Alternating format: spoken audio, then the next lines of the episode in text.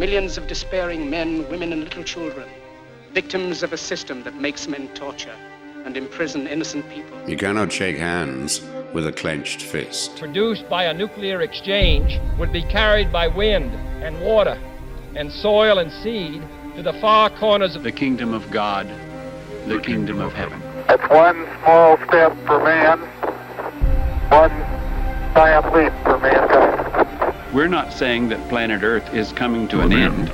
We're saying that planet Earth is about to be refurbished, spaded under, and have another chance to serve as a garden for another civilization. Most of the people in here are just your reflections. They're your mistakes. 1776 will commence again if you try to take our firearms. One million of the planet's eight million species are threatened. You are what you repeatedly do. Therefore, excellence ought to be a habit, not an act. Your lives and the credibility of the United Nations is at stake. Epstein didn't kill himself. The reason this is such an interesting time is not only because we're on the threshold of the end of this civilization. They're trying to take you out with bullshit. The experience of the past two years has proven beyond doubt that no nation can appease the Nazis. To those who can hear me, I say, do not despair. The misery that is now upon us is but the passing of greed, the bitterness of men who fear the way of human progress. The hate of men will pass, and dictators die, and the power they took from the people will return to the people. And so long as men die, liberty will never perish. In the language of the U.S. Department of Defense, these are unidentified aerial phenomena. Roswell's a very interesting place with a lot of people that would like to know what's going on. Uh, there is very compelling evidence that we, uh, we may not be alone. This is the Garden of Doom. Welcome, everyone, into Garden of Doom. And this week we have a very special guest, again by courtesy of Philip Mantle from Flying Disc Press, who we are so appreciative to, to send us sort of almost like a never ending cavalcade of authors who have uh, written books, and, and not just the, the most recent book, but most of them have written multiple books of prolific writers. I'm stealing that term from Cliff Dunning, who I listened to this morning, who uh, used it, so I'm stealing it. Thank you, Cliff. Um, I don't think he listens to the show, but he's been on. He's been on episode 50, feature Cliff Dunning. Anyway, our guest is Mark Olly. He's coming to us from Cheshire, England. So thank you very much. How are you today, Mark? Uh, very well, very well. We've actually we're suffering a day of English summer so the temperatures are quite high over here, but uh, it'll only last for a day because it's England. That, that's that's my understanding of England, so that's good. That's uh, yeah, that's even better. Like once I had a guest that was on England who was complaining about the sunshine. I'm like, I didn't know you got that there.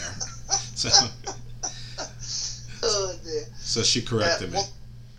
yeah, once a year we get it, and today's the day. Oh, and here you are inside podcasting with me. But uh, okay, but it, where you are, I guess it's it's uh, heading towards evening time anyhow. Um, for those who don't know, I'm on the east coast of the United States. I, am sure most people who listen know that already. Anyway, about Mark, he is a writer, a researcher, a producer. He's also a musician.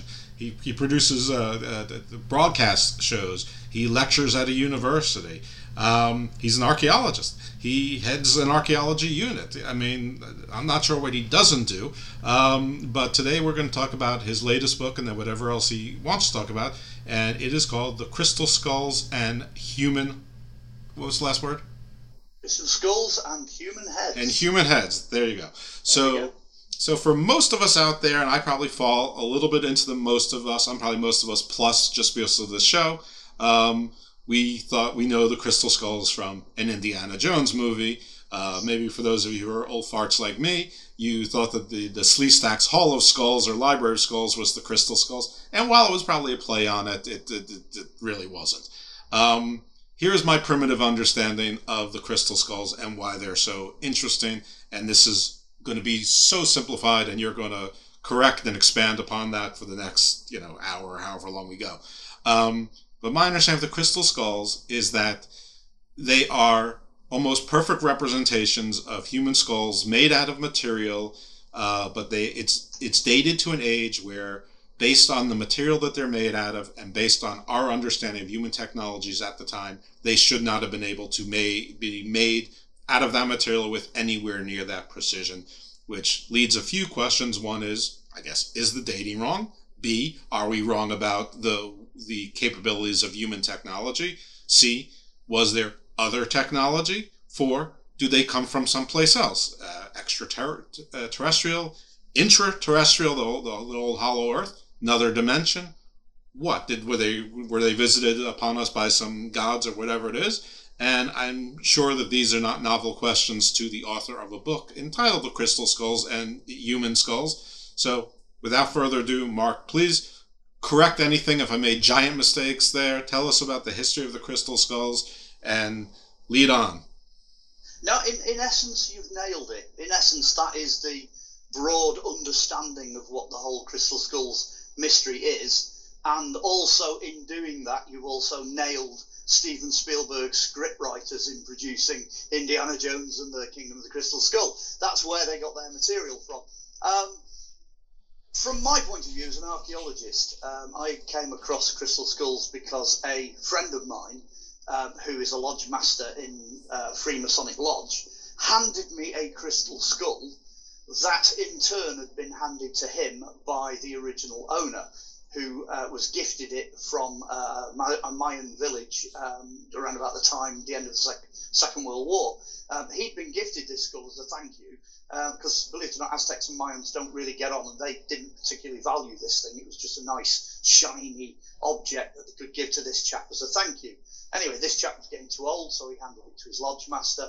His lodge master, in turn, now he's getting too old. He handed it to me because I'm an archaeologist, mm-hmm. which immediately presents me with issues like the ones that you just outlined. You know, how old is this thing? Is this thing real? How was it made? Uh, you know, and, and if I'm going to say, you know, a genuine crystal skull, what what does that mean? What what is a real crystal skull? So I set out to try and find that out as, as part of the writing the book process.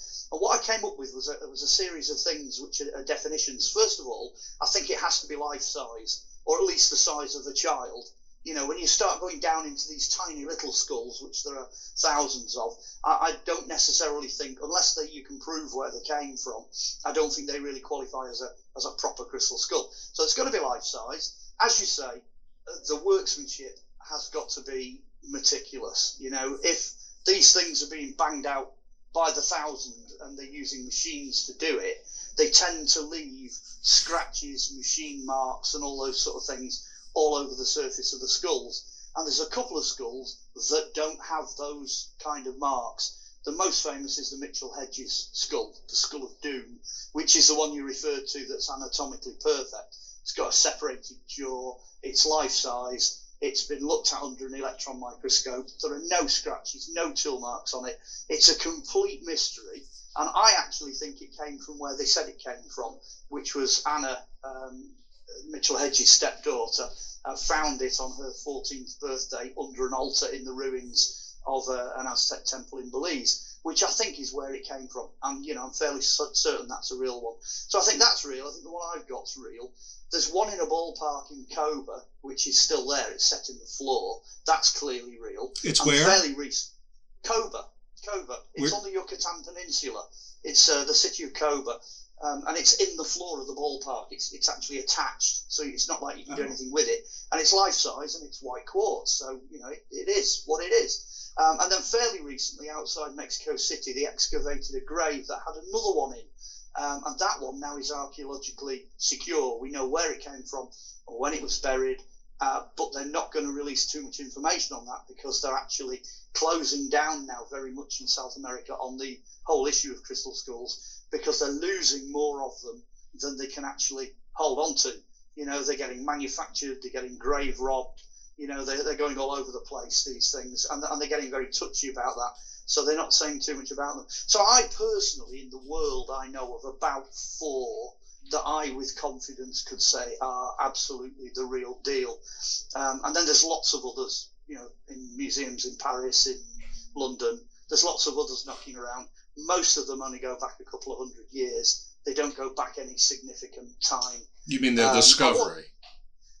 Uh, skulls, yeah, these crystal skulls, they don't go back. Most of them don't go back any significant time period. Although I was introduced to one recently that looks like it's about 500 years old and it's made out of obsidian, which is a type of green volcanic glass. So I suppose that would take the total up to about five. So, so maybe in the 1970s when they said there's about a dozen of them, maybe that's a, a fairly you know accurate estimate of how many are out there. Um, there you go. That's that's what what they are. So these are, uh, if I'm correct, these are mostly from sort of south of the Rio Grande, sort of Mexico uh, down through South America, and that's where the crystal skulls uh, originated from, basically ex- exclusively. Um, almost certainly, that's that's where the vast majority of the skulls or the material that they're made of are coming from. I'm not aware of any crystal, i.e., you know, quartz, crystal, silica, those type of skulls. I'm not aware of them coming from anywhere else. It does seem to be a uniquely South American thing. Um, I've not even found any in, in, North America, though I'm sure some of the listeners might know of some that are up that way. Um, but then you've got this issue of age and provenance, where they come from, etc., etc. Um, in terms of the connection to aliens, well, I think you might have to leave that one with Spielberg. Okay, that, that, that that's fine. Uh, we're, we're okay to leave this at, at Earth base. That's that's uh, okay, perfectly okay, all right. I mean, wherever you take, you're the expert, so you're. This is guest led. I you know I just threw it out there. Um, so the material that these are made of, I mean, obviously they're called crystal skulls, but I believe it is yeah. a. It's it's technically quartz. Is is crystal quartz always?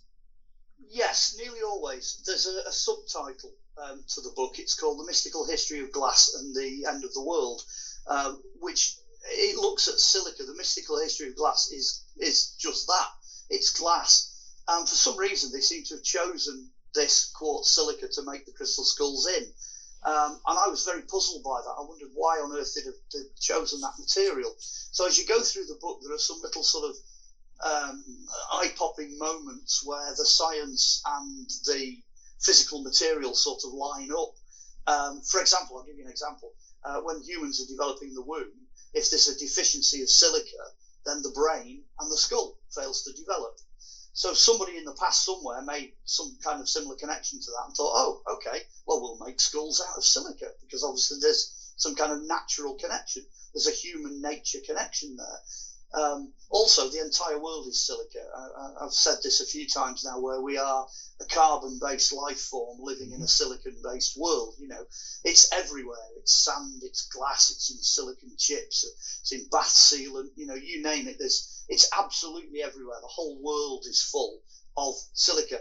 Um, when they came to do a model, use a model for the Earth's core, they tried swapping out different substances. They tried the iron core, and that doesn't work. It just goes spinning off into the cosmos and with no gravity and no nothing. It just doesn't work.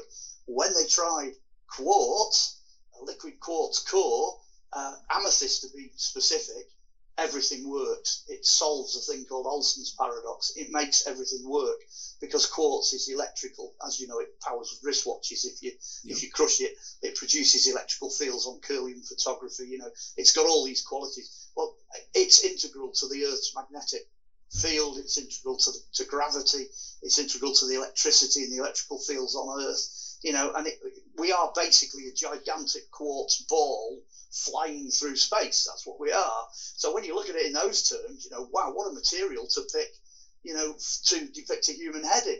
And the ancients had this thing where the earth itself was alive. It was a living thing.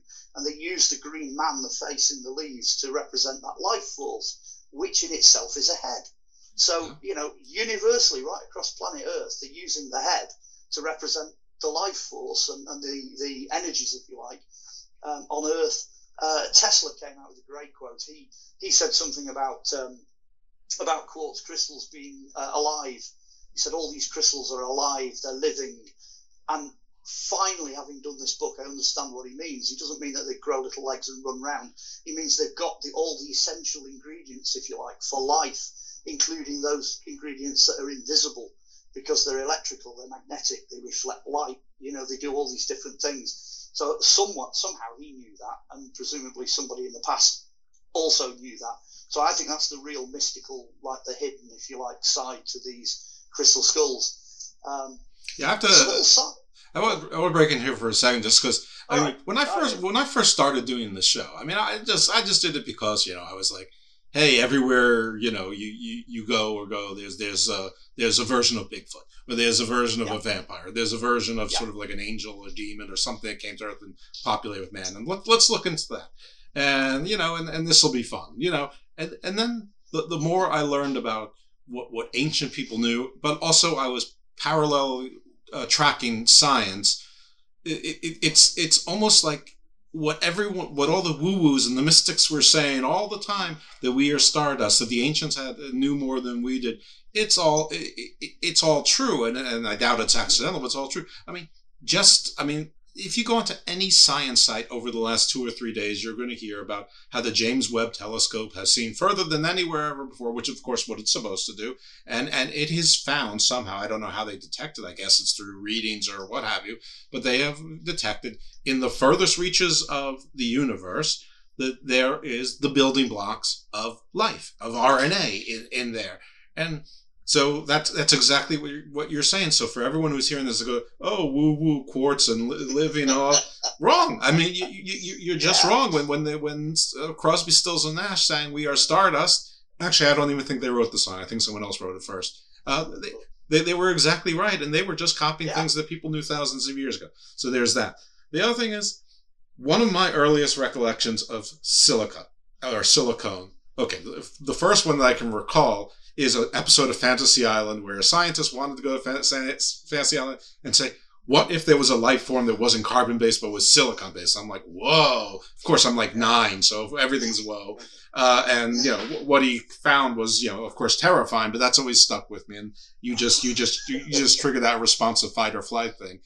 And then the more recent one was when Fiji water came out. There was a big controversy that they said, look at the ingredients. And the first ingredient in Fiji water wasn't water, but was silica. yeah, that's pretty terrifying. We really don't need that quantity of silicates to survive. Deary me. Uh, yeah. Um, there, there is a an interesting twist actually. There's something scientific I can throw in here as well that just came to me then when you were mentioning scientific stuff. Um, back in the 1970s, there was this story where they said, "Oh yeah, we're going to bring all these." You know, ancient skulls together. They're all going to get together, and there'll be some kind of, you know, uh, mankind-changing information exchange that's going to happen between them. You know, so you kind of had these visions of all of them lighting up and communicating, and some vast revelation coming out. And of course, everybody that was outside the mind, body, spirit community was just poking fun. You know, they were taking the Mickey out of it.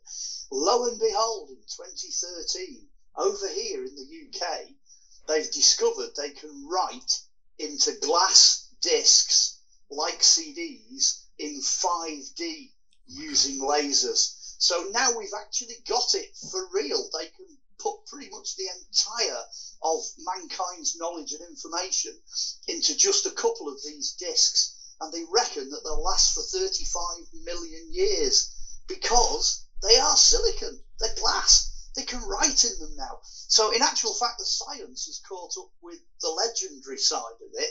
The only thing now is, of course, we don't have any way of reading whatever it is that's written in the crystals. That was my don't know what question. Has anyone that- tried to read it? And uh, well, there you are. Yeah, that's that's the obvious next step, and, and, and nobody actually has achieved that yet. If we knew what they used to put the information in, then we could get something to get the information out. But the principle of doing it, the actual idea, the concept, is actually real and it works and it's functioning. They're doing it now. So, like like you say, you know, it takes science a bit of time to catch up with these legends. Sometimes, you know. Um, How, how old? How old are the, the crystal skulls? And I, I realize since now there's thousands of them. How old are are the oldest? Right, if you start to go backwards, I mean, I'm not decrying the ones that are in museums, but they have had a look at all of those and they appear to have essentially Victorian tool marks on them, so they're no more than a couple of hundred years. If you start looking at the ones that I'm using as a definition of ones that are real, they tend to be either round about the Columbus Conquistador period, so that's about 500, 600 years, or earlier. So, excuse me, presumably the one in Coba, presumably that one is older, because that ballpark probably is 800 or 900 years. So they may go back as far as a thousand years that we know of. Um, it's just it's a lack of data, really, lack of information. It's one of those things where you know there are thousands of them because people have made thousands of them now. They're all over the place. Right. They've turned into a legend. But trying to get hold of any actual real information about them, trying to find out where they originate, you know, and getting some records for them, and trying to push it back far enough to make sense out of it, you're down to single figures. You know, there's just the odd little bit of information here and there. Um, somebody's got hold of those things and just boom, you know, they've exploded and they're all over the place. Um, so I would say 800 to 1,000 years, we've got absolute confirmation. Of course, that's where the human heads part of it creeps in, because when you get past that point, most of the depictions are not necessarily in uh, crystal, but there are a lot of them. You know, there are a lot of skulls, there are a lot of carvings of skulls, monuments with skulls on, and then of course the further back you go, you've got remains that are organic, which go back to about 40 odd thousand BC, and then you've got the fossil remains then that start to come in, and some of the oldest skulls that are humanoid are in the sort of 300, 400, 500,000 BC bracket. So when you go off in that direction, that suddenly starts to become a lot more profitable. There's more information there. Um, so actually, the Crystal Skulls is only one chapter. I think there's seven chapters in the book, and only one chapter covers that particular uh, topic.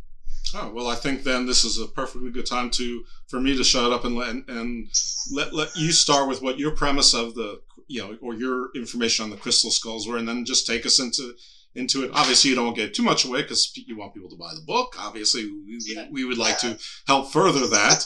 Um, Okay. but yeah, they- Um, you know, sort of like the ten thousand foot view.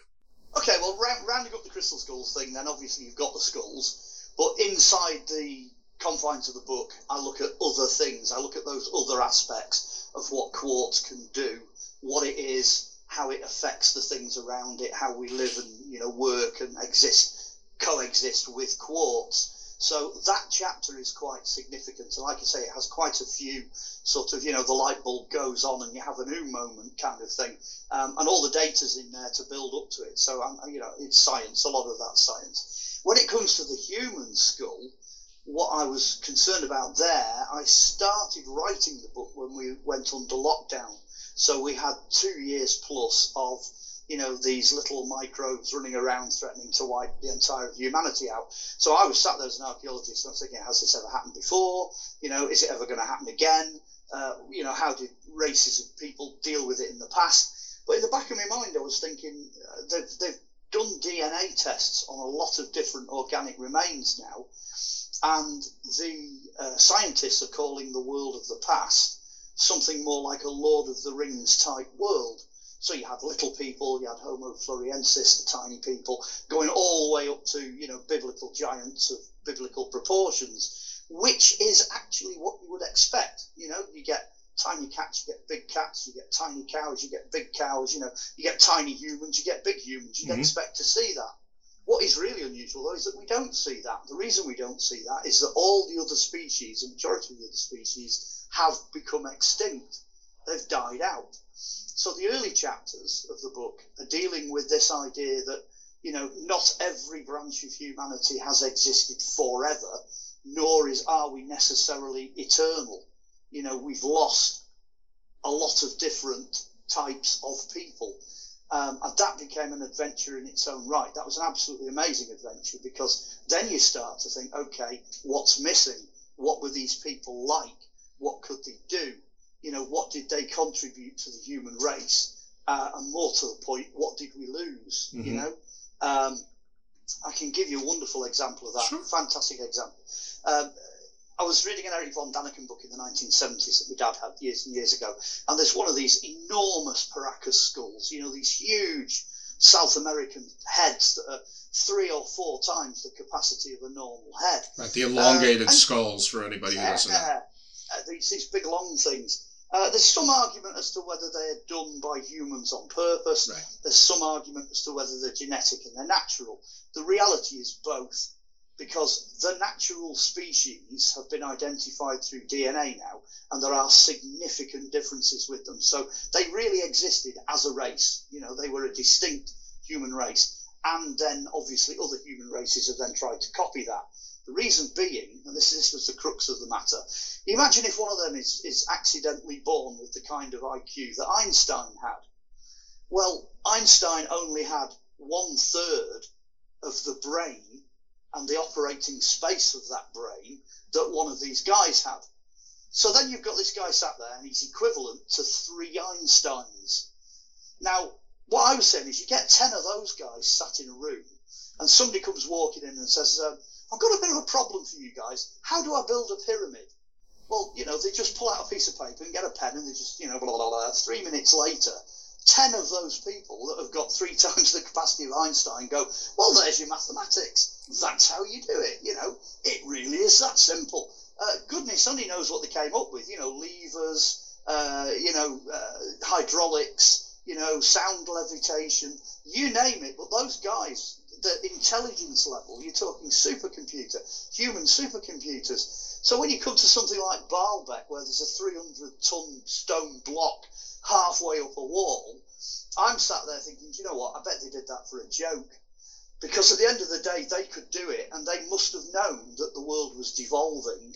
And sooner or later, we'd get to a point where we'd be looking at a 300 ton block going, I really have no idea how that got up there. You know, it must have been aliens, or they hauled it up with woolly mammoths, or, you know, you name it. Or, and, and that's, the, that's what we're dealing with here. So a lot of these things that we find difficult to explain, like, you know, how the hell do you build a pyramid, you know, and get it within 0.3 degrees of true north? You know, how the hell do you do that?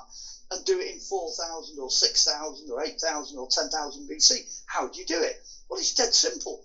What's missing?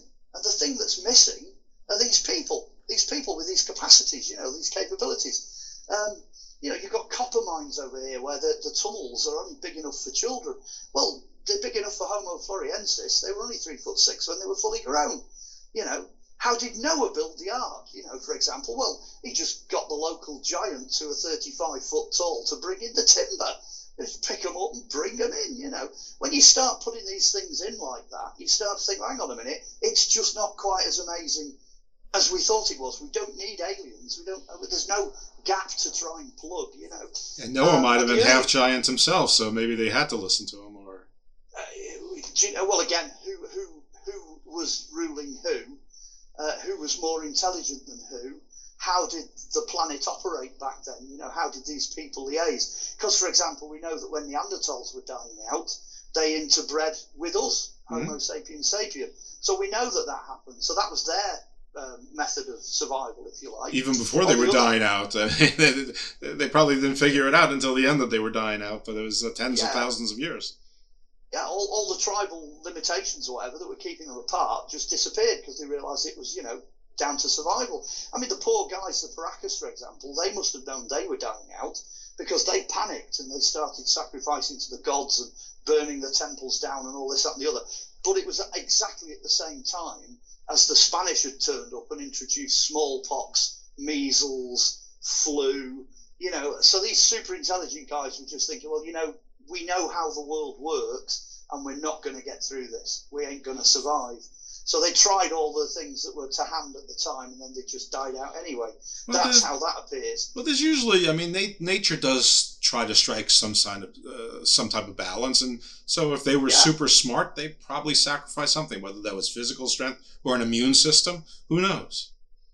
Yeah, we, we, we just don't know. It's uh, the the Paracas Nazca thing is very young in its uh, in its science. Uh, it's still in its infancy. We're not sure where that, that road is going to take us. But like in um, in Russia and Czechoslovakia and places like that, the Denisovans they've come up now as a distinct race, DNA race, with a couple of other races. I think it's uh, East One and East Asia Two. I think is there's there's other races coming up now that have been around but aren't around anymore, they must have found other ways of trying to survive as well. So their DNA will roll on. Um, I mean, it's it's a shame. It's really sort of it's beggared up the whole evolutionary thing. You know that that tree kind of went up in flames and burnt down when we started looking at DNA. Oh, and it's, Um, it's still burning down. I mean, the, Yeah, no one ever should have built a tree because all we have are branches. And I mean, you know, e- even even the out of Africa thing is, is not thing theory is, is has Yeah. gone from accepted fact to back to theory, and maybe there were two migrations, and now they found us a human face in Spain, and they found something in Italy, and I mean, you know, you know, and, and we're not going to. It's, it's probably going to be another two hundred years before we. Uh, you know, figure it out, and it probably will end up being a spider web. You know that. Well, I, I, I said it in the book. I said, you know, it, we just don't have a fossil for that. Yeah. You know, it, it, if there's a gap, you know, we've got pockets. Yeah, there's loads of really nice pockets of ancient people here, there, and everywhere. But the, the bits in between, we just we don't have a fossil for that. It doesn't exist. We haven't got any data or any knowledge or anything for that. Um, and I must admit, ticking away in the back of my mind all the time, even when I was writing the book, I was thinking, I'm not happy with the time scales. You know, the time scales that they use. These, you know, 300,000 years, 600,000 years. You know, uh, and then they're talking about rocks that run to millions of years and fossils that run to, you know, uh, you, you look at the timescales and you think, this just for some reason just sets the alarm bells ringing, doesn't sit right. In the book, I use the traditional timescales, but I do make a point at the beginning of saying that, you know, a lot of species that we assumed were distinct actually overlapped. You know, um, for example, if they'd have wanted to use woolly mammoths to build the pyramids, they could have done because they were still alive. They hadn't gone extinct in 10,000 BC. You know, they were still wandering around in Alaska. So uh, things that overlap, it's it's not nice and convenient and boxed. You know, it's it's just a mess. It's a complete mess. We have no idea, you know, when the last of anything disappeared, and because we might not have a fossil for that. You know, it's back to that again. You know, Right. maybe the last plesiosaur to die triggered off the legends of dragons. You know, because dinosaurs and men might have overlapped. You know, why not? It's plenty of circumstantial evidence. You mentioned Bigfoot earlier on. You know, is Bigfoot another human species that survived at the end of the last ice age? Possibly. Maybe they're clever enough to realise that we're destructive, so they're staying the hell away. I would. Who who, who was Enkidu in Gilgamesh? I mean, it sort of, sort of seems like a Bigfoot to me, but uh, you know. Any, anyway, uh, yeah, I. So much. There was so much there, and I so. Okay, I can, I, can see head yeah. slowly exploding. I, I want to go back to the, the crystal skulls, and we don't know how to read them. I mean, I assume that people are trying to. They've tried lasers, and uh, have they tried like resonance? I mean, uh, like what what what what studies are ongoing, or who's looking into trying to figure out how to read the data there? Because may, maybe you don't find the fossil, maybe maybe you, that's the library. I very strongly suspect that there are scientists around the globe that are firing things at quartz even as we speak. You know, I, I am absolutely convinced that, that we cannot be the only two human beings on the planet to ask that obvious question. You know, so I am confident that they are doing things with it.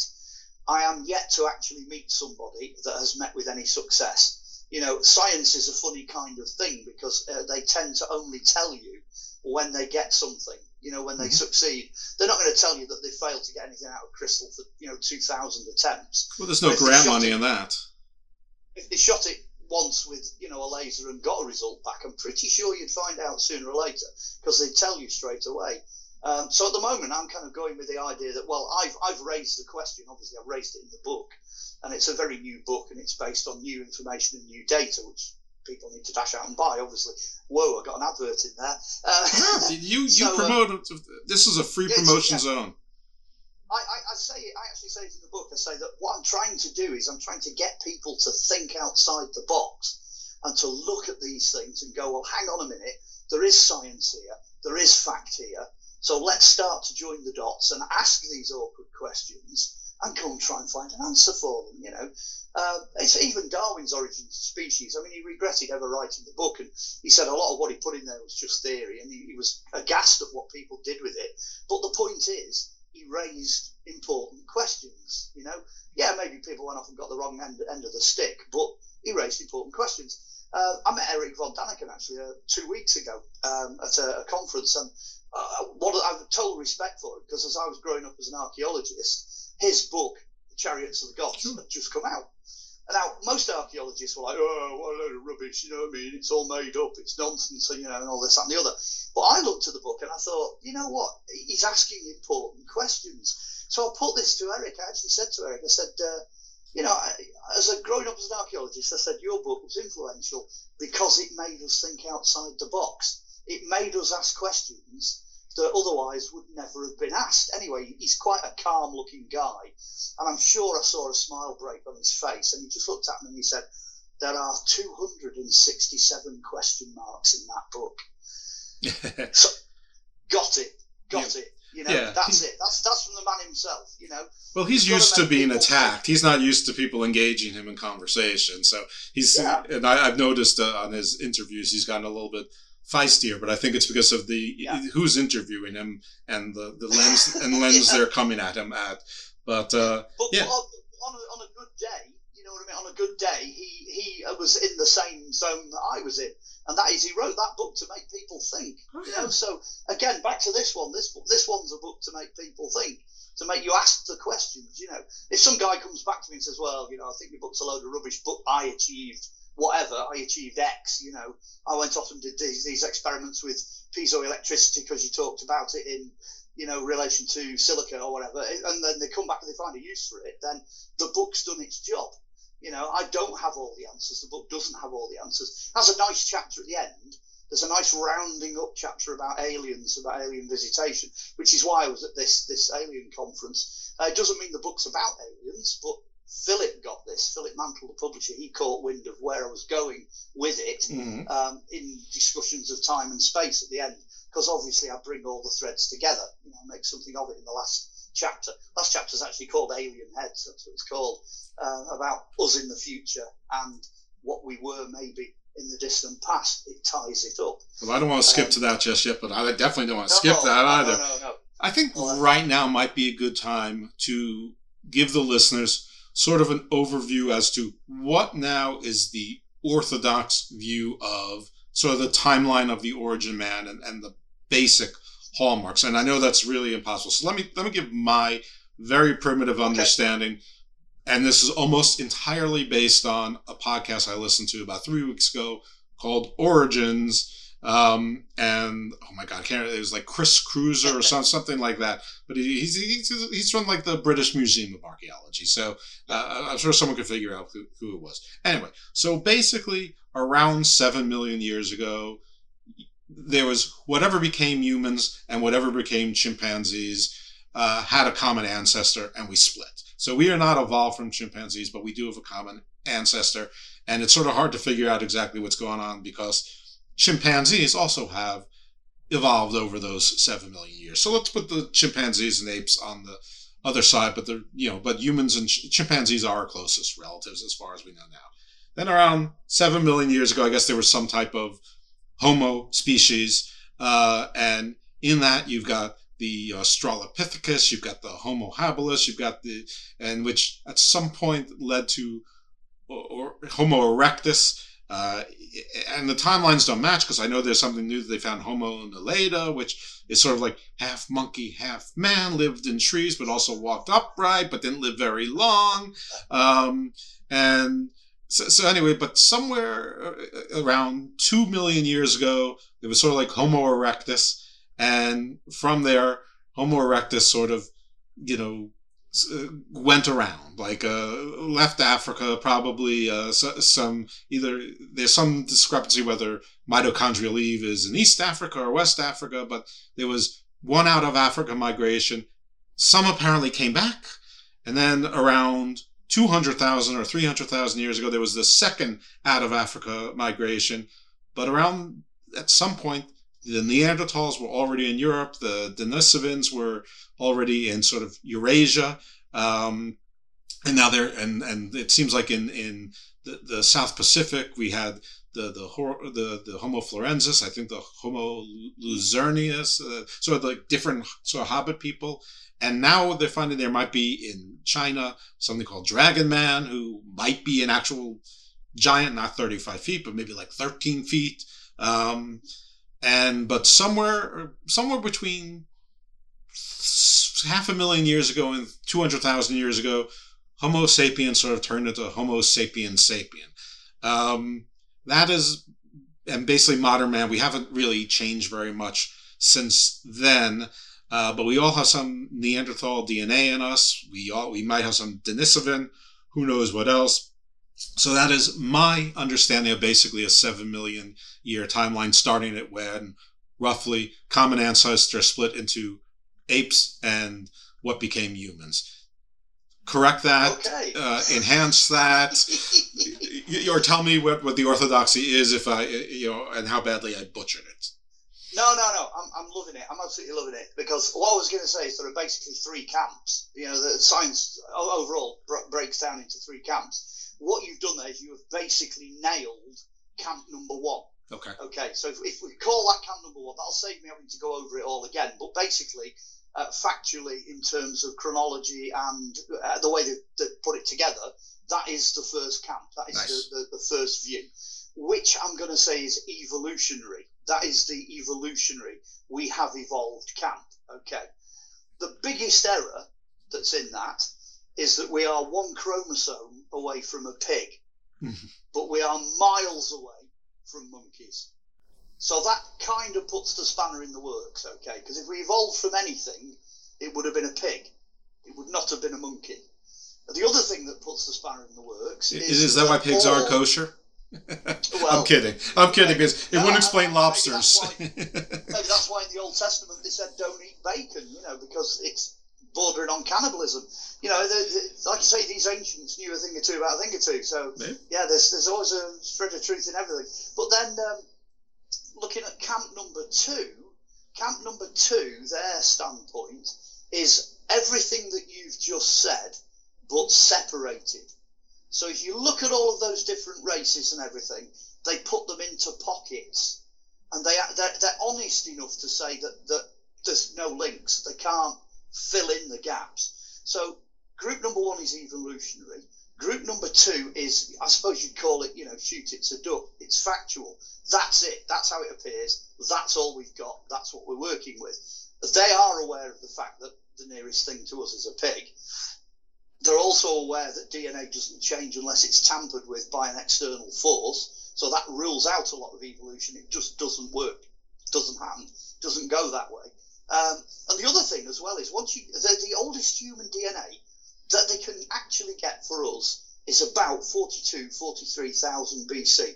That's all. Everything before that, everything is guesswork because there's no DNA. All of them are stone fossils. So what they tend to do is they look at the internal capacity of, of the cranium and say how big was the brain, Mhm. therefore what was it capable of. So if it's a tiny brain, it's a monkey. If it's a big brain, chances are it's a species of human. That's how they do it. But that's not factual. That is just a, a conservative estimate. You know, pity help them if they ever decided to crossbreed with a dolphin, because that's got two tiny little brains that sit side by side, but it can do things that no, other creature on planet Earth can do. So in this case, size really doesn't matter. You know, so it, it, it doesn't in real life. In reality, it doesn't work. So camp number one is evolutionary. Camp number two is kind of that's how it is. Now, camp number three is, is where people are going, I think, and this is where I'm leaning towards. And that's the kind of uh, extinction camp, if you like. Extinction and destruction. Can be a little depressing. You've really got to sort of face it. Well, this show is And called Garden of Doom, so we're we're okay with it. So take Oh, take us to Doom. Take us there, Oh, sir. let's go- let's do the doom in the garden, then. Let's do it. Let's go down the doom route. That's right. That's Um, the straightest line in Garden of Doom. The straightest path is straight to Doom. Straight to the doom. Here we go then. Okay, well you've got you've got sort of four ice ages with three gaps. Okay, where the, you have the thaw outs. What goes on when the ice is, is around? Nobody really has got a handle on what's happening to us. But we obviously survive. There are obviously extinctions, so there are winners and losers in those gaps. Mm-hmm. Somewhere in the middle of all of this, you've got a meteorite impact that's big enough to form the Gulf of Mexico. So it's an enormous impact. You're talking about nuclear winter, you're talking about fallout, you're talking about massive failure all around the planet. And that's known as the dinosaur killer. I think it's uh, 160,000 BC. I think it's something in that kind of order where this impact basically just removes species. They just, they're gone. They're there before it, but they're not there after it. What's interesting as well is the United States Arctic Survey finished doing their deep radar on the Arctic and discovered that there's another crater even bigger underneath the Arctic. So that's two That's two enormous impacts we've had. So looking at the sort of way things are going, if you like, in the third camp, if you if you can imagine there are well, there's there's around probably about forty thousand different species that are known from the fossil record and things like that. Surviving on planet Earth now, there's probably about 18 and a half, 19,000 species. So we've lost two thirds of whatever was here to start with. Now, if you look at that, if you can imagine that 36,000 dots on a board, and then somebody suddenly starts punching the dots out, you know, uh, meteorite up here, ice sheet here, you know, biological disaster here, you know, that lot suffers drought, that lot suffers flooding, you know what I mean? You're punching huge sections of what was once there out, leaving behind what we have now. That fits that fits the facts. Okay. So once upon a time there might have been a bloke and another bloke that looked a bit like a monkey, and then another bloke that actually was a monkey, and then so on and so on. All these distinct species might have had overlaps, if you like, or apparent overlaps, but the overlaps are gone they're extinct. They're not there. They've disappeared. They've vanished. 19,000 so species of what? Uh, are we talking about uh, primates and semi or everything, everything? Even, like insects and fish? Yeah, and... insects, microbes, fish, you name it. I mean, there's, uh, I'm trying to think back now to uh, the Triassic. You look at what was floating around in the ocean in the Triassic period, and you've got trilobites, and you've got nautilus, and you've got all sorts of things going on. And all of a sudden, wham, the lot's gone you know, there's nothing left at all. It's gone. It's a massive extinction event. So once upon a time we had 100% of everything, and now we've probably only got about 25% left with a 75% extinction rate over an enormous length of time. Now, when you look at it in those terms, the camp number one with its evolutionary rhetoric kind of goes in the dustbin because it doesn't actually match with modern day science. Camp number two they're doing some really good work because they're actually out there digging this stuff up. Mm-hmm. They're looking for the facts. They're trying to find the physical remains. Camp number three are taking that evidence and they're pushing it in a factual direction. They're saying this is actually what we're seeing happening. You know, pandas are dying out, rhinos are dying out, you know, bears are dying out. You name it. We're seeing that extinction process still going on today you know, if there was a decent sized meteorite impact in Africa, goodness knows how many species would lose. You know, bang, they're gone. Same up in the North Pole, you know, bang, and they're all gone. That seems to be the way of the world. That is the way of, of things happening. Which actually does lead us to my last chapter. So it's up to you if you want to go into the last chapter. Oh, I do, but not not just that. I want to see if I understand camp number two because actually I think I've been talking to a gentleman.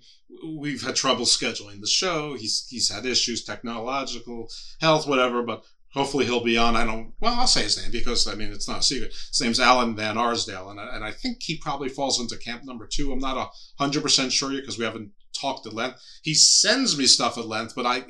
I, I'm not. I, I don't know exactly what I'm reading, but I, you know, I think it's camp number two. But to try and dumb it down, camp number two is basically if you just substitute humans for felines, it, it's the reason why jaguars have spots, ocelots have spots, cheetahs have spots, leopards have spots, uh, jaguarundis have spots, but nobody spends a lot of time wondering why do all these cats have spots. There's there there, there are spots, they're cats, but they're they're not necessarily all that closely related to each other. They just exist. We have panthers, we have black panthers, we have lions, we have tigers. It just is. But for whatever reason, when it comes to humans, we we have this you know, we, we have this wall in our head that we can say, yeah. hey, they were the Neanderthals, there were these, there were this, there were that, and they just emerged, which, you know, of course, the question is always like, well, how they emerged? We were made in God's image. Well, which God? You know, because there's now, there's, you know, 47 different human species or whatever the, the ultimate number will be. Um, you know, is it? You're, in, you're into the last chapter of the book now, but go on, carry yeah. on. well, I'm sure panspermia fits into it, and panspermia has got the different camps. There's the one that says, yeah, "Hey, yeah. comets and whatever, you know, just put the basic, you know, final seeds into the primordial ooze to make it happen. And then you have the sort of like uh, I'm sure you're familiar with Bruce Fenton, who's been on this show. He's going to come on again, and and he has he has like sort of like basically different different epochs of panspermia, which you know is sort of almost it it it, it cuts into intelligent design. It's just whose design, you know, is is, yeah. is the question. Yeah. I, I, at this point, I, I'm so like it doesn't it, it doesn't even really matter whose it is because you can never sell the question whether it was you know something divine or something alien because if you decide on something alien well who created them? If you decide on god who, who created that? At some point yeah, it's the same yeah. thing. Some questions don't get answered. So i'm i you know i i'm not i'm not trying to spend my days on that one um though i'm open to to people who are. Yeah, uh, but uh so that's so but did i do with the spotted cats did, did i do an okay job of sort of analogizing it to camp number two on humans? Yes yes. Camp number one i think takes the evidence and takes the theories too far and they're, they're old fashioned and they're out of date really. That's that in a nutshell. Camp two is looking at the evidence okay? So yes absolutely. And they are open-minded enough now or becoming open-minded enough to ask questions as to why you know, why Neanderthals, why giants, why pygmies, you know, why are things the way they are, which is breaking out of that Victorian prejudice, you know, that says the entire of the world's population should all be the same, right. you know, which caused the empire building and us to go out and wipe out tribes, and you know there was better humans and subhumans, and yeah. oh, oh and it's lovely too. It, make, it, it, oh, it, explains so much because you yeah. you have the little people and they existed. Yeah. So okay, yeah. gnomes, dwarves, leprechauns, whatever, settled. You have the ones who are taller and beautiful, you know, more beautiful. There's your elves. You've got the, the well, Neanderthals or Australopithecus. You've got your tr- ogres. You've got your giants. You know, whatever. they are. There they were. They, they, they, they lived. They, they they live with us. I mean, I don't know if it's that convenient or not, but you know, certainly oral histories, which is what all history was until about 5,000 yeah. years ago, 6,000 years ago, maybe. I mean, you know, you, you, you, pass things down, and, you know, just like the game of Operator we played in first grade, sometimes the stories get changed from kid number one to kid number 24, and they tend yeah. to get bigger, which, you know, and, and there's nothing wrong with that either. Well, there is there is a sinister twist in camp number two. Oh, I like that because ar- archaeologists have noticed, and, the, and DNA analysts and environmentalists have noticed, whenever Homo sapiens sapien turns up in an area, whatever else is there tends to get wiped out. It tends to go extinct. And that's not just us fighting other human species and wiping them out, mm-hmm. which we clearly did.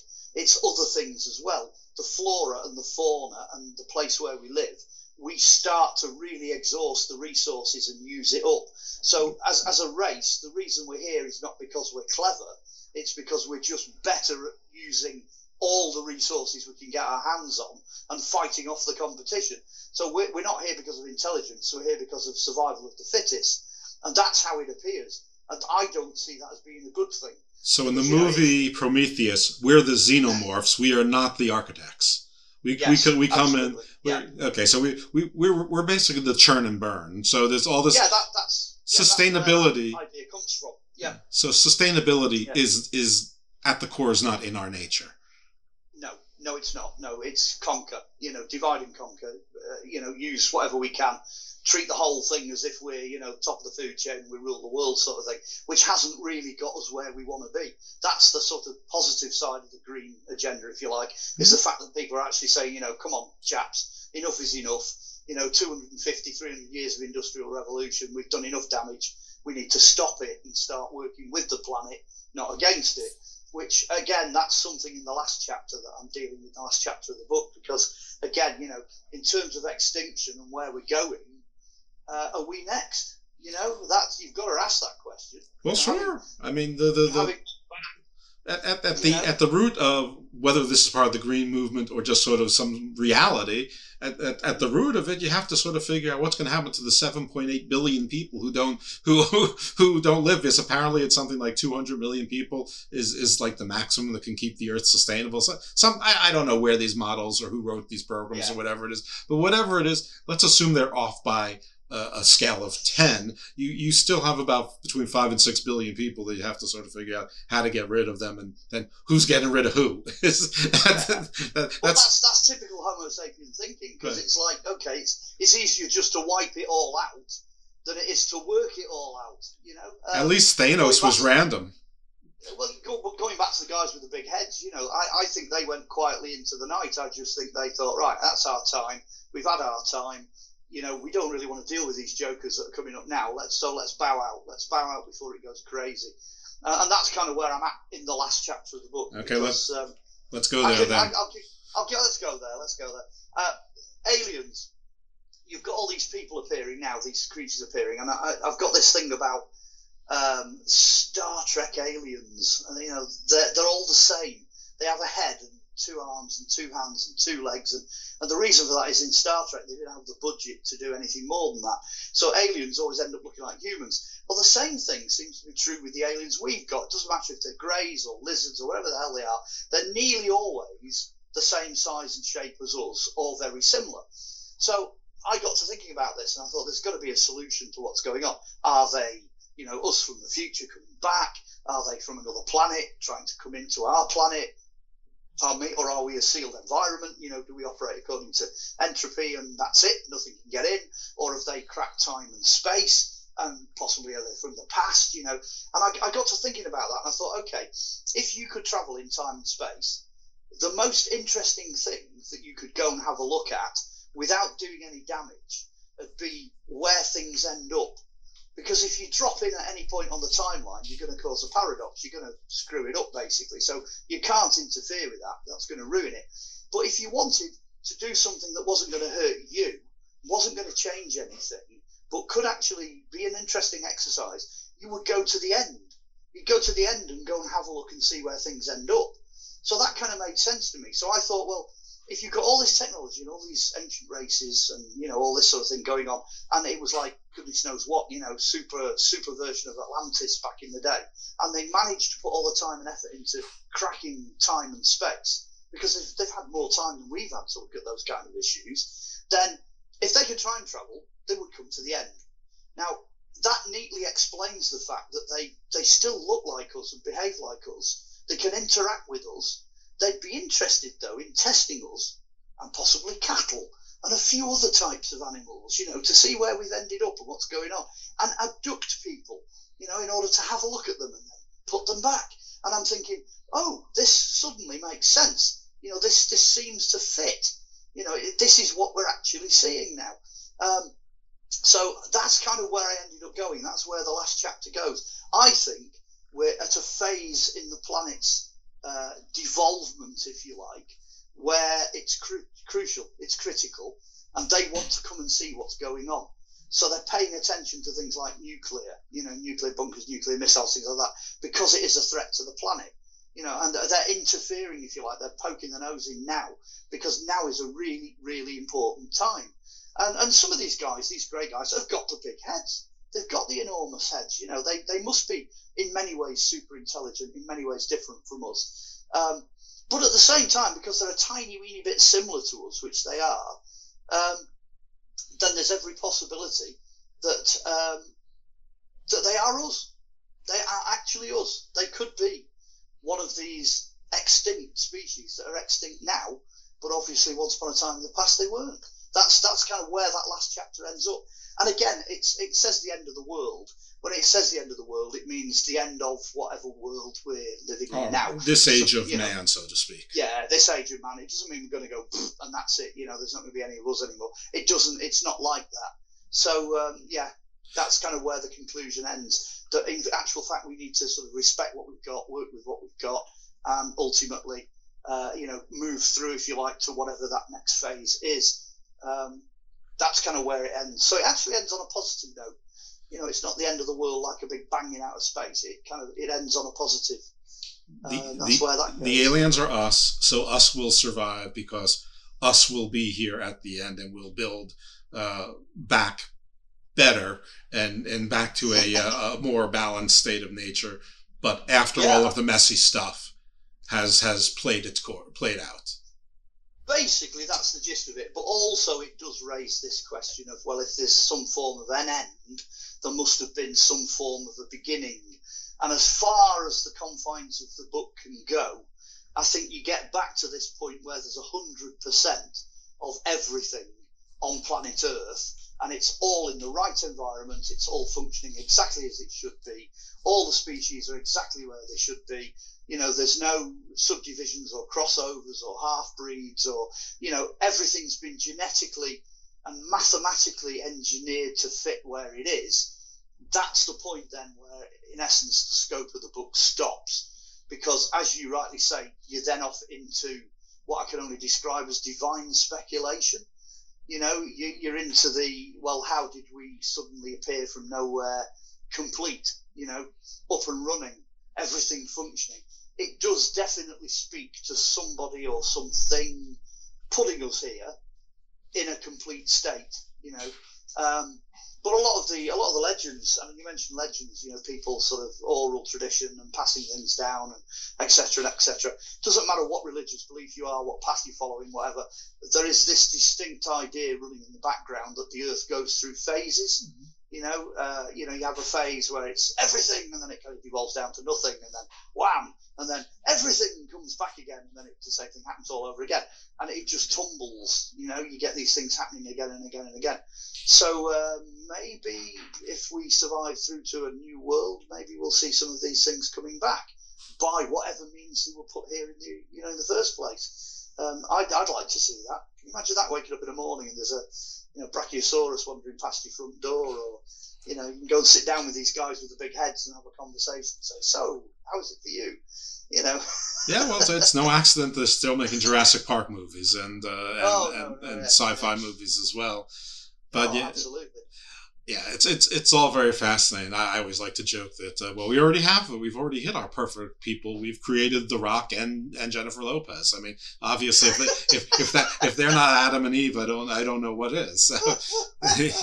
you know, but uh, Yeah, dearie me. that's right. That's I, I say I don't know when you go back to who who's the you know who's uh who's the perfect Adam and Eve. You know, I'm sure everyone's got a different idea of what the perfect Adam and Eve would be, but. Uh, uh, Yeah, well, depending on whether you believe they were created or not, of course, they would not have had a belly button because they were made from the, the soil of the ground. So that's true. you know, they would they'd have just been there as complete. So Yeah, unless, unless it was just sort of a uh, you know sort of like a roadmap to you know to, to distinguish uh, features. But you're right. Yeah, it would it, it wouldn't be particularly useful. But I mean, like yeah, lots of myths have things that were created from sand or dust, whether it's Yeah, it's the yeah. Golem of, of Prague or or whether it's the, the Norse myth or well, my friend Enkidu again, uh, know, or Adam and Eve, and, the- and plenty of uh, stories, religions, folklores have are waiting for a coming. Tecumseh, uh, Yeah. Quetzalcoatl was supposed to come back, of course. Jesus or, or a Messiah, you know. You yeah, know. yeah, absolutely.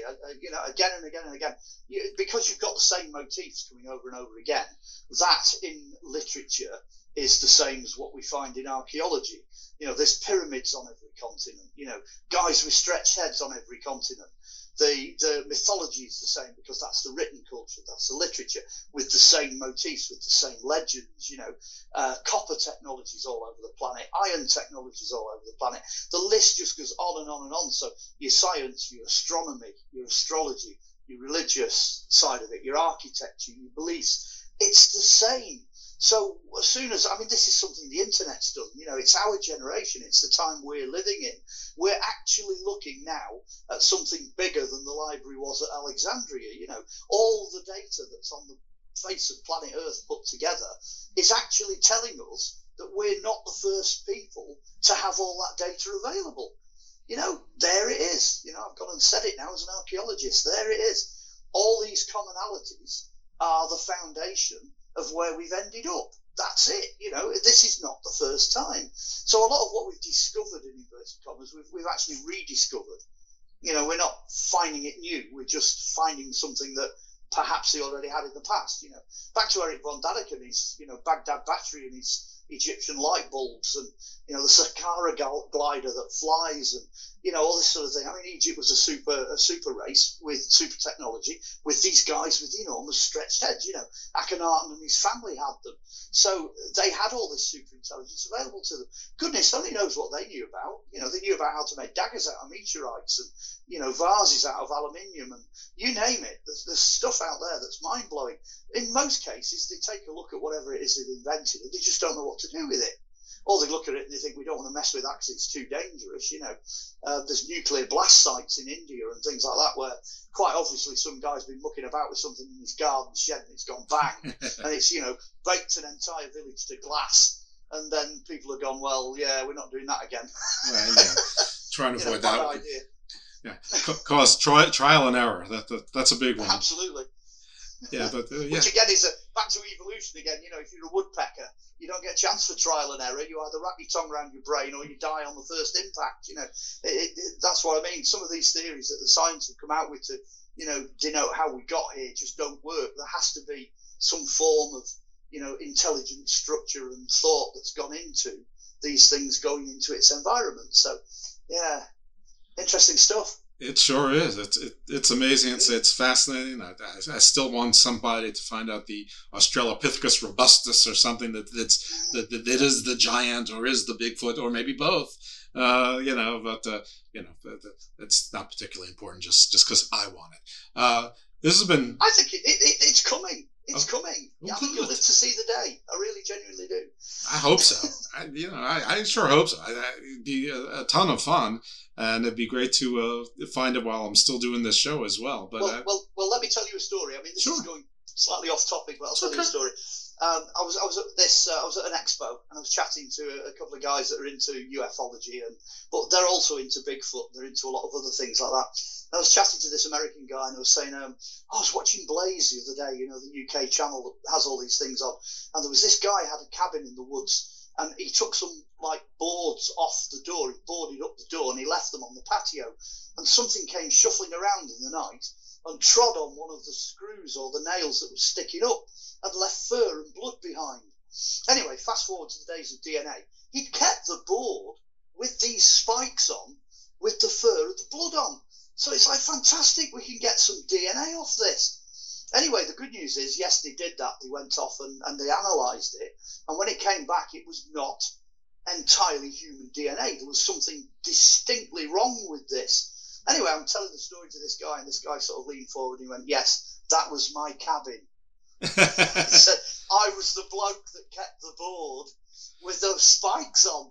So I just I had a chat with him, and he's like, "Yeah, yeah, we're starting to get physical evidence now that these these creatures are out there in the woods. They're leaving fur, so, they're leaving blood, they're leaving skin." So it wasn't you know, a bear. It was it was most it was no, human-ish. Human-ish, yeah, human-ish. It appears to be a, variety of, of well. So you're probably closer than you think when you say prehistoric surviving Australopithecus or something very similar. Well, uh, but yeah. The more we expand, just like when there's more interactions now with pumas and sharks and deer and raccoons, mm-hmm. you know, at some point we're going to encroach on, you know, uh, yeah. so much into someone else's territory that it's going to be in, inevitable. Uh, that is, uh, unless we destroy ourselves uh, well, I'll, yeah. I'll, I'll, I'll, I'll, share one last weird story that's a bit sure. off, off the uh, about going into other environments. Well, I love any um, story about true story about the you know cryptid confirmed. Oh, you love this. Uh, I, I, don't know if it's still on the internet. Please, anybody go and search for it and try and find it. But it, it was there up to a few years ago. Uh, some guys were working on a, a cable, one of these deep sea cables and it was down at the bottom of the Marianas Trench, which is about three and a half miles deep. It's as far down as you can go. And what they'd done is they'd got one of these mini subs, you know, with arms on the front and, and a camera, and they'd gone down to fix the cable. So they go down to fix this cable. And on the internet was this footage, and it showed you this blur going past the camera. Uh, and then they slowed it down. Now, what's interesting is they timed this thing as it went past the camera at full speed. And it's going past the camera for absolutely ages. And then there's a flash as it goes past at the very end. And they're like, well, that's got to be, I don't know, 50, 60, 70, 80, 90, 100 feet long, who knows what. And then somebody spotted that they could freeze frame the last frame. The last frame going through, the entire frame is an eye. Oh my goodness. It's, it's, it's, it's a squid's eye, basically. So what they've done was they've done exactly what you described. They've gone into an environment where they weren't particularly welcome. They were going along the bottom and they'd obviously disturbed one of these giant kraken type squiddy things. It had took off like a shot, well, as much as something that big can. It had gone past the camera, obviously leaving the scene, and the last bit that went flashing past was this huge eye. And that was actually on the internet and I don't know what, how you find it, giant squid or kraken or you know squid's eye or whatever. But but again, another one of these totally accidental things. I, have seen that. I, I have seen it. Yeah. But what would make that better, you know, for my story, if I was to write a book or do a movie, and I'm not capable of doing either, at least not well, um, would be that then all of a sudden the, the crew starts turning on each other and killing each other. It turns out that it was Cthulhu. So I mean that, that now you really are going into the Garden of Doom. Well, we, we, we, we've never left, as as we've established. We're, we're heading towards extinction. It's it's you know the dinosaur, the Tyrannosaurus Rex didn't know it was dead for six minutes. So you Well, know, there you go. there you go. Death, Was it- mayhem, and destruction. Isn't that a happy little metaphor? It is. It is. sure. Uh, if if you believe Ultron was right. I, I say that way too much. Ultron was right. Ultron was right about everyone else except for people I like. That's that's. so yeah, that that's that's probably an extremely uh, selfish and very human uh, uh, idea. Uh, now that now that I come to think about it, so I'm, I'm going to stop thinking about. It. Um, where can they support you and and the name of the book and where they can find it? Are there other books? Do you have any other shows, a YouTube channel, stuff like that? Yeah. Um, okay, I'll try and keep this as simple as possible. If you want to get product, if you actually want to get hold of anything by me, just go to Amazon. You know what I mean? Click and collect. Swipe, and it'll come through your door three days later. Dead easy. I just get paid the royalties. I don't have to hold any stock. Brilliant. So go and go go to Amazon, have a look under Mark Olly, M A R K O L L Y. There'll be about seven books in all. There'll be three in a series that I wrote in the 90s called Celtic Warrior and Other Mysteries. The ones you want to try and get hold of are the more recent ones. There's one on the Disappearing Ninth Legion, one on the life and times of Robin Hood, one on the Green Man, revealing the Green Man, and one which is, and I have it in front of me here, Crystal Skulls and Human Heads, the mystical history of glass and the extinction of the world. So that's the latest one to come out. Um, if you want to partner with it, the Green Man book, I'd recommend Revealing the Green Man. Those two books go together quite well. Um, so there are four books out there. Go and find them. Do a search for DVDs. You'll probably find DVDs as well. There's quite a few I've released over the years, especially one on Robin Hood. But they're all they're all on Amazon. Okay, you can have them in hardback, you can have them in audio, whatever. Uh, if you want to come and find me, um, I'm on Facebook. So if you do a Facebook search, come and friend me, talk to me on Messenger. Uh, you know, come and see what I'm up to because I use it like a mini website. There's all kinds of adverts and stuff going up on there. Um, or just do a general search because there's quite a lot out there on YouTube. There's interviews, there's snippets of things I've done in the past tons of photographs. You'll, you'll find me out there, which is the curse of having done television in the past. So you'll, you'll find that. Um, so really, that's it. It's you know Facebook if you want to come and talk to me, and it's Amazon if you want to buy the goods. Um, and that would be very supportive if you would. Yeah, well, I'm, I'm definitely going to take you up on the Facebook thing, and you, you, you may or may not regret it. Who knows? And uh, hopefully you'll you'll come back and we can talk about uh, the Green Man and the life and times of Robin Hood. I've had Andrew Goff on who spent some time on the Green Man as well, but his version of the Green Man isn't necessarily the same as your version of the Green Man. Um, so uh, yeah, I think that would be very interesting, and we can uh, talk about your other works as well, and maybe uh, maybe there's some connective tissue there as well. But yeah, this was tons of fun. Uh, and so everyone, it's Mark Olly O L L Y. Definitely check out his stuff, buy his books, read his books. Is anything on Audible for us lazy folk? Uh, oh yes, there will be. Uh, quite a few of the Amazon ones have been converted into Audible, especially the new one.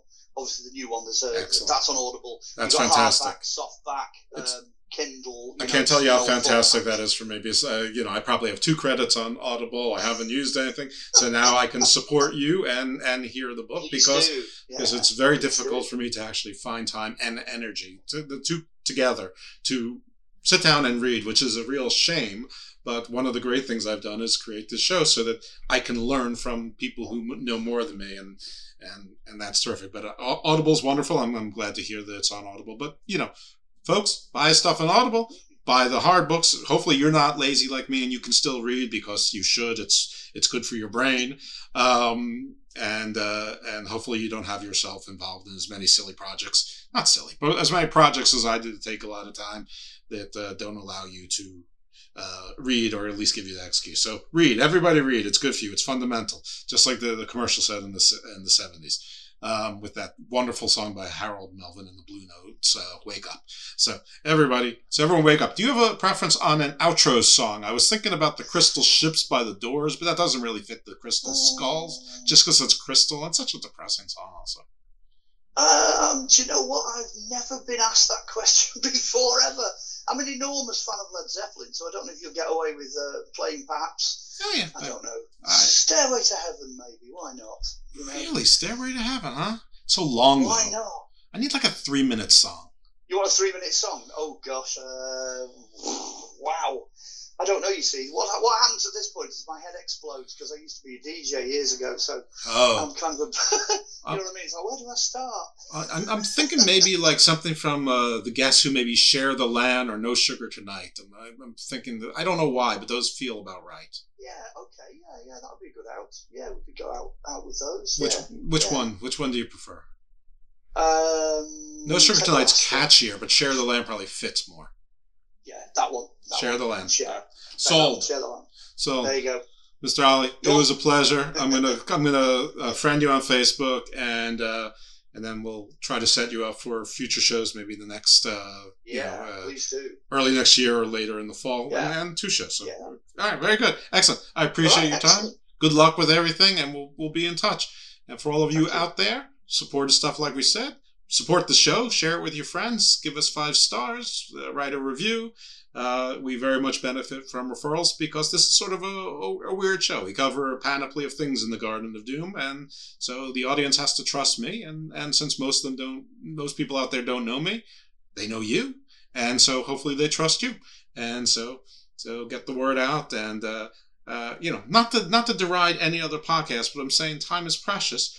And you could probably substitute this podcast for probably a good dozen or 15 others and eventually get to everything you want. So, uh, if someone's looking to save some time and be efficient, come on into the Garden of Doom, and Garden Views is just a bonus there. So, thanks to all, and we will hear you next week in the Garden of Doom, and you're going to enjoy some Guess Who coming up soon.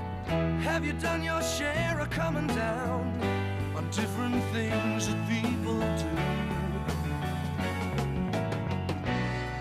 Have you been aware you got brothers and sisters who care about what's gonna happen to you in a year from now? Maybe I'll be there to shake your hand. Maybe I'll be there to share the land that they'll be giving away when we all live together. I'm talking about together now. Maybe I'll be there to shake your hand. Maybe I'll be there to share the land that they'll be giving away talking about together now.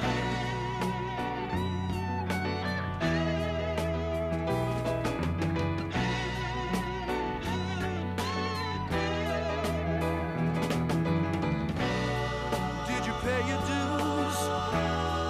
Did you read the news this morning when the paper landed in your yard?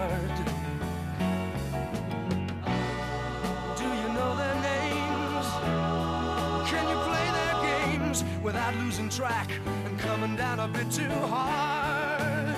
Oh, maybe I'll be there to shake your hand. Maybe I'll be there to share the land that they'll be giving away when we all live together. We're talking about together now. Maybe I'll be there to shake your hand. Maybe I'll be there to share the land that they'll be giving away when we all talking about together now.